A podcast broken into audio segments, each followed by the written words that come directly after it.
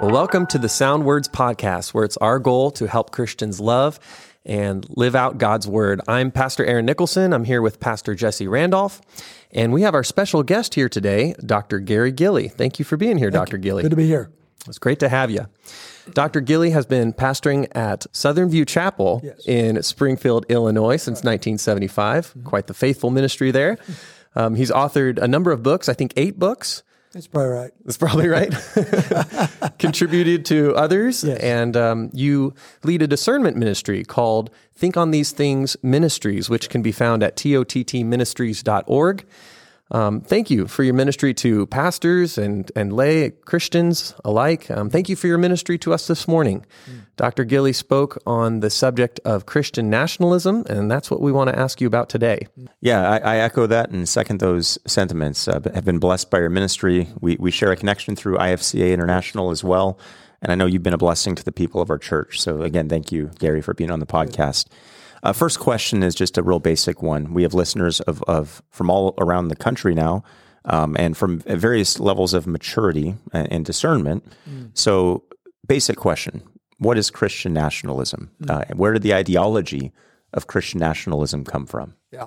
So that's a big question. And the problem is there's so many different wrinkles, so many different definitions, so many different views that I think people are confused. Even those that have studied it would come up with different descriptions. So uh, let me give you a real quick definition.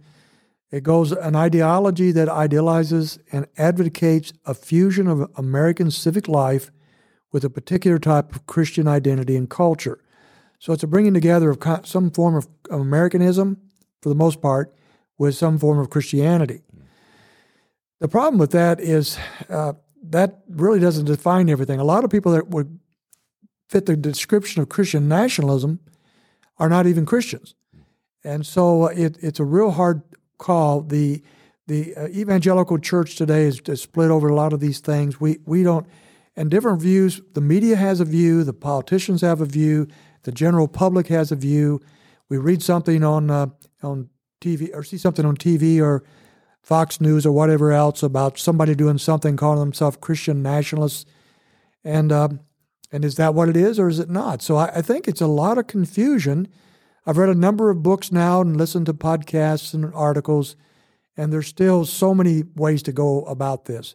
But I think in general, it's the idea that America is in a free fall morally, and there are many people who, some are Christians, some are not, who want us to come back to the, the moral state that we that they believe we had in the past, perhaps in the 50s, something like that. They go back and they watch uh, the old uh, TV shows, Andy Griffith and and uh, Ozzie and Harriet or whatever else, and they, and they believe there's this this time in America where we we're much more moral and much uh, had more Christian values, and they want to return to that.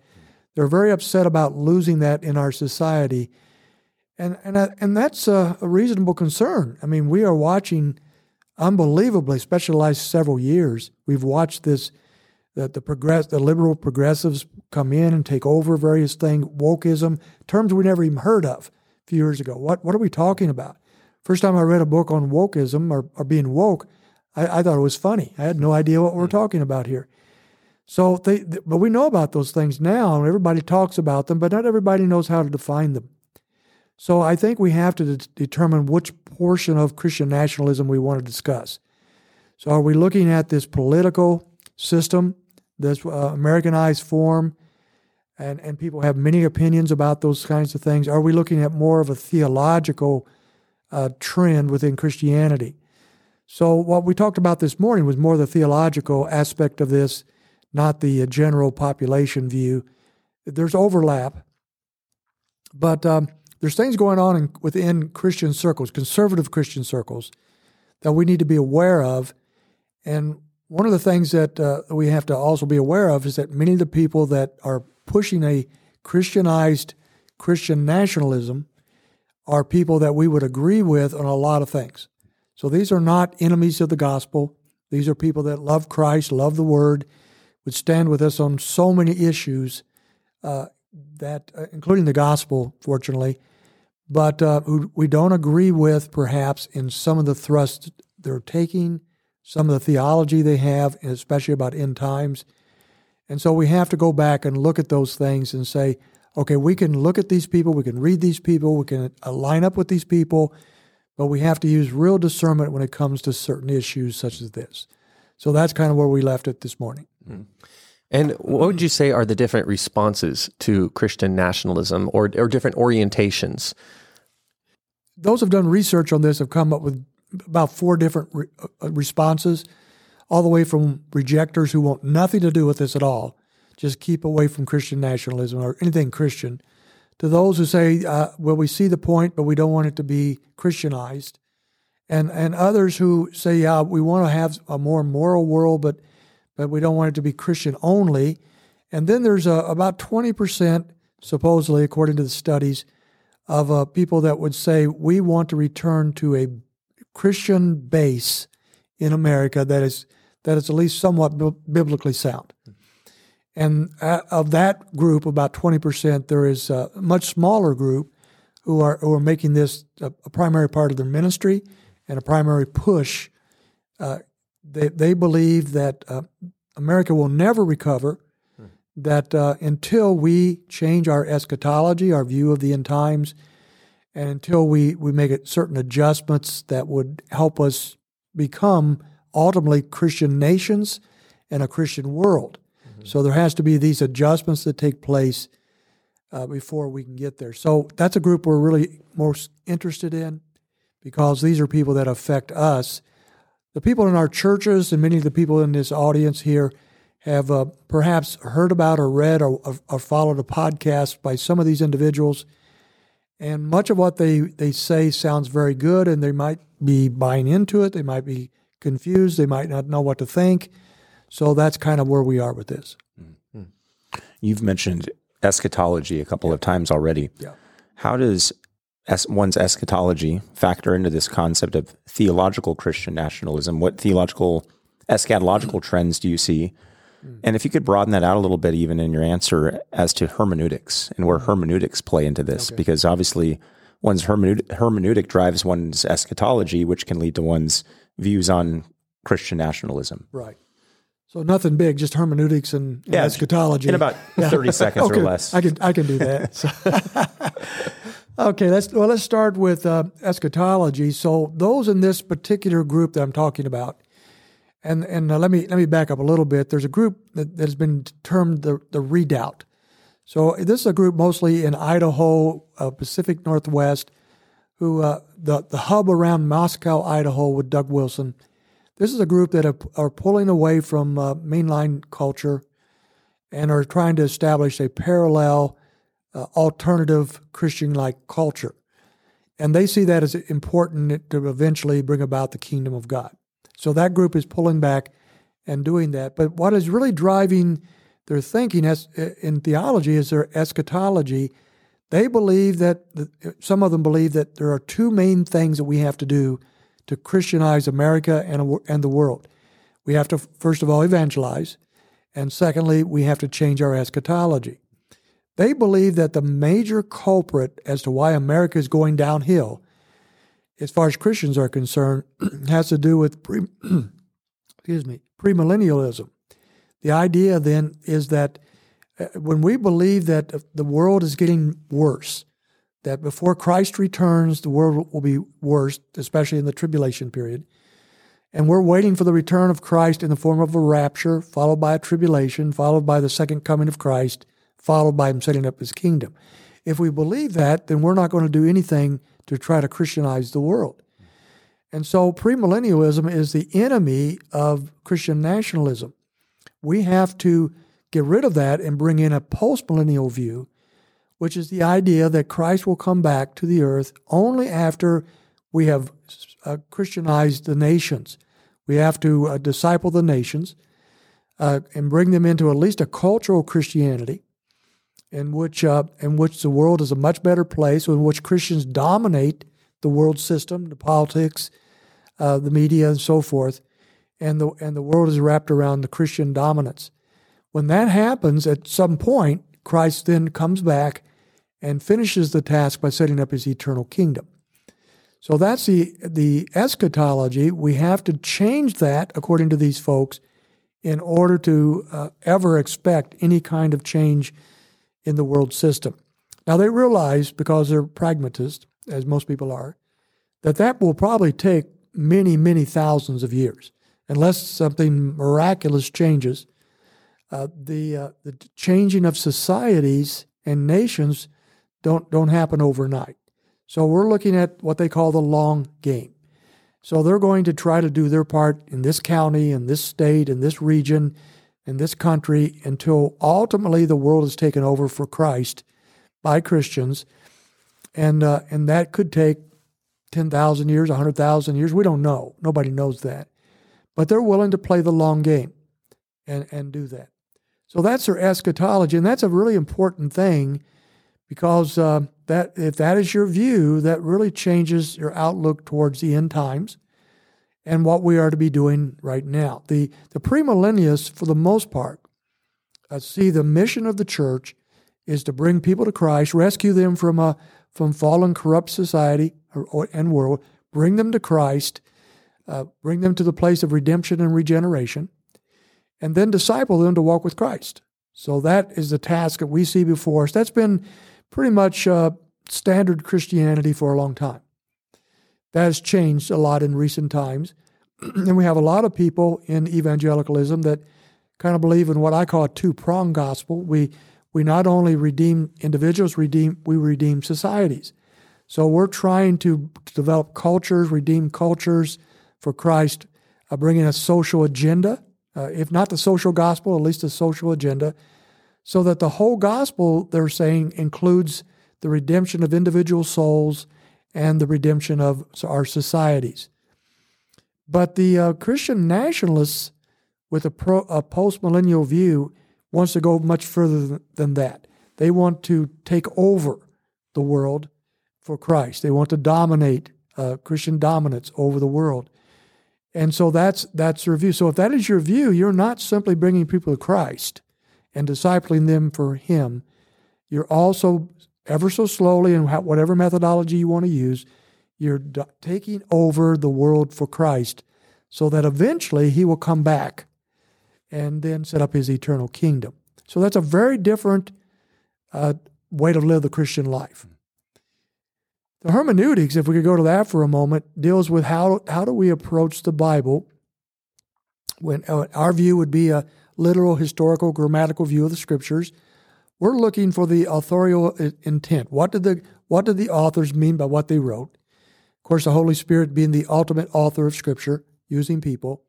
So, what did the Scriptures mean when it was when it was written? Our job as students of Scriptures to, to determine the the the intent, intent of the authors, and then to build out from there how how that intent, how those Scriptures uh, fit our culture, our world, our individual lives now, and then ultimately how that is applied to our lives. So that's how we approach Scripture. Uh, what our position as uh, premillennialists, dispensationalists, is that we approach all the Scripture with that same hermeneutic, including prophecies and eschatology, the book of Revelation, the Olivet Discourse, all those areas. So we're using the same hermeneutics all the way through. The, uh, the Christian nationalists and the postmillennialists changed that view uh, uh, in the area of eschatology and, and, maybe and maybe a few other things. They're with us on much of Scripture, so they that's why they have the same gospel, the same view of the Christian life in some ways, the same theology concerning God and and Scripture and many many things. But when it comes to eschatology, they say that the that there's that the Scriptures and Revelation and so forth cannot be taken that way. We have to come up with a different spiritualizing or allegorizing a hermeneutic to understand or to apply end time theology. So they dismiss the Christian nationalists and the postmillennialists, uh, as well as the preterist.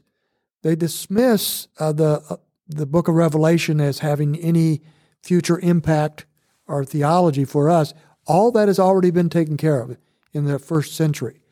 So, so all that is historical or some of them might say it blended over to church history a little bit. But, uh, primarily, we're looking at something that's already been fulfilled. There's not much prophecy yet to be fulfilled. So some of these that we call preterists uh, even believe that all the all prophecy was fulfilled by 70 A.D. and the destruction of, of Jerusalem. Some of those preterists would believe that Christ will still come back. There will be some judgments and, and resurrections, but almost everything's been fulfilled. And so we don't approach Re- the book of Revelation, the Olivet Discourse, the book of Daniel. We don't approach that as if that's something in the future, uh, something that some prophecy. These things have already been fulfilled in history. And so they, in order to get there, they have to change their hermeneutical approach. And so that's why we differ in, in our eschatology. It's not that we're not reading the same Bible. We're, we're approaching it differently in certain areas. And that changes what we, our interpretation. Thank you, Dr. Gilley. That's so helpful. Um, just talk about their eschatology and hermeneutics.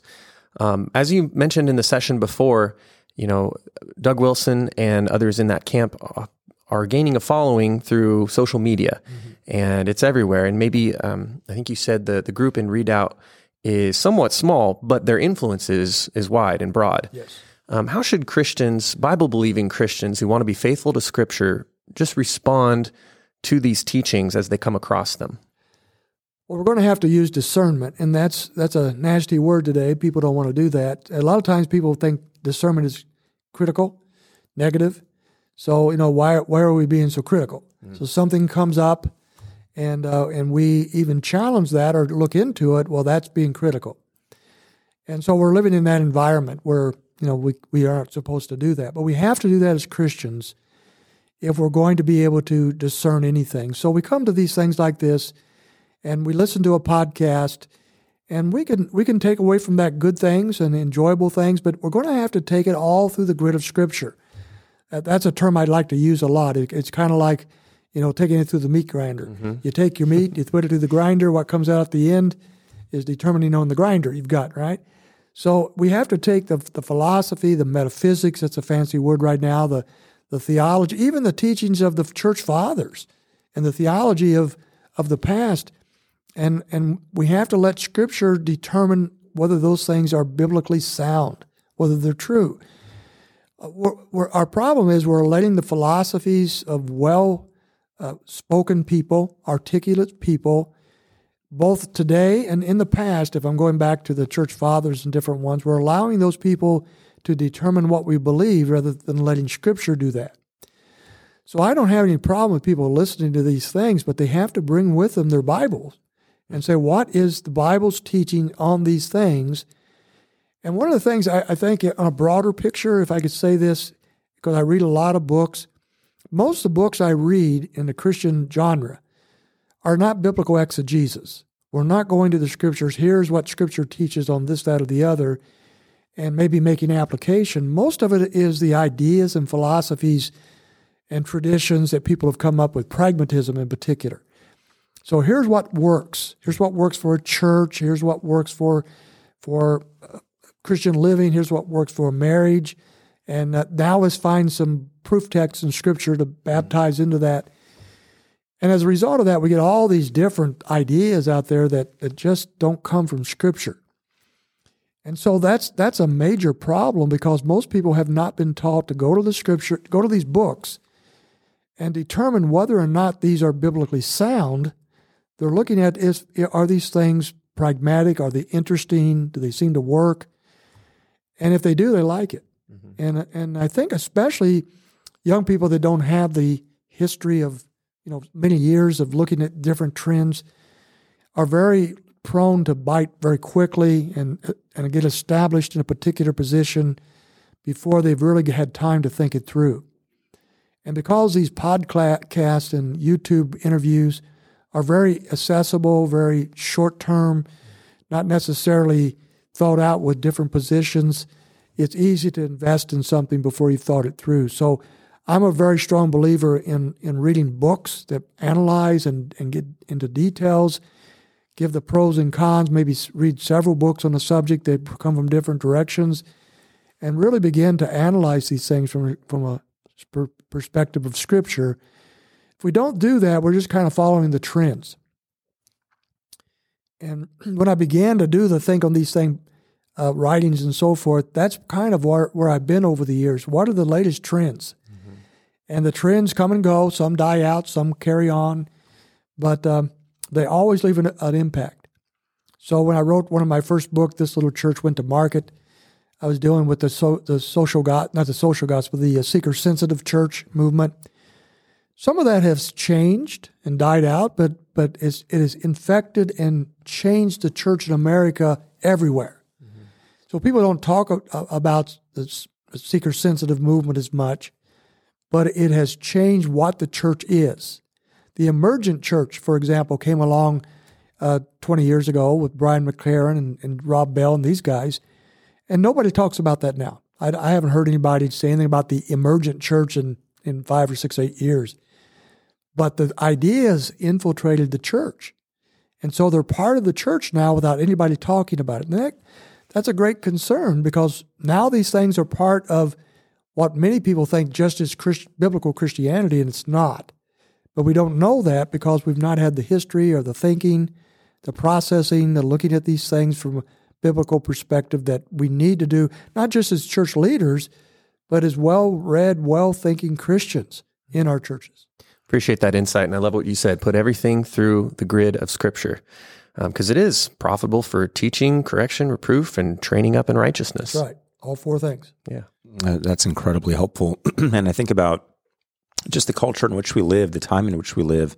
You've already mentioned it, but bite sized theology, Twitter theology, which is no way to get one's or build one's theology right. in 144 characters or less there's a reactiveness, uh, a reactionary spirit that I think our culture is seeing more and more. And I wonder if some of that factors into Christian nationalism, where, you know, we've been in this kind of lockdown culture over the last couple of years, few years. I know we're coming out of it, but uh, there's been, I know, this kind of pushback and resistance to government uh, authority, which I think could factor into some of this. Yes. And that's also not a place to build your theology is by reacting to the culture. It's to, like we're talking about, build it brick by brick, as Bernard Ramm would say upon Scripture and what you see in the Scripture.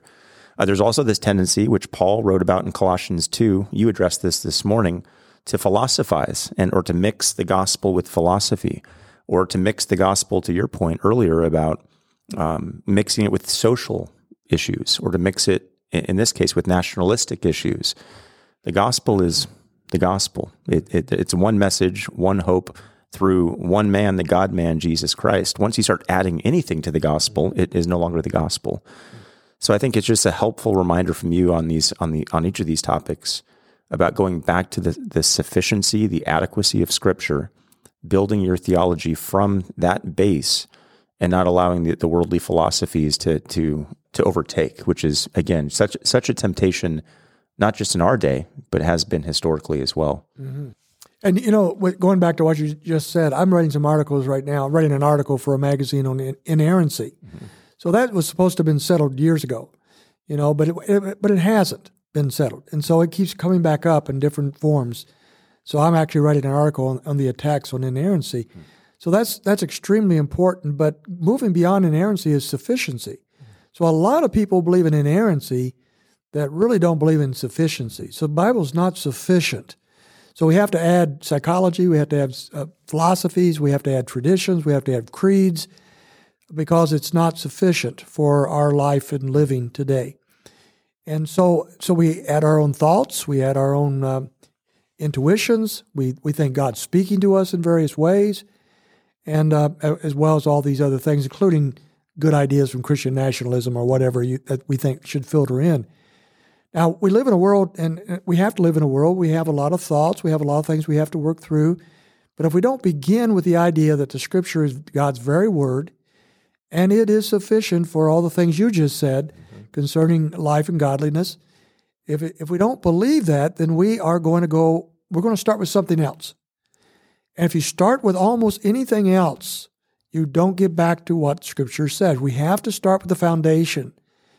And that includes the things we're talking about here. That includes the recent revival issues in, at Asbury uh, and anything else, anything else that comes along. Let's start with what Scripture says, the pattern of Scripture, the teaching of Scripture. Let's move from that to, to analyze and look at anything that comes along.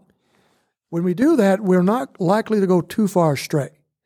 If we reverse that and start with anything but Scripture, I think anything goes. And I think that's where much of evangelicalism is today. Wow, that's so helpful. Yeah. Thank you for sharing that. And thank you for being here yeah. uh, on this podcast. We Good. enjoy having you. Good. Thank you. Jesse, do you have any last words for us today? Oh, you know I do. Dr. Gilley, thank you again for being on the podcast. Yeah. Your words have been very helpful, and that the last word as always goes to God and His Word in 2 Timothy 1.13. Retain the standard of sound words which you have heard from me in the faith and love which are in Christ Jesus. Thanks for listening to the Sound Words podcast.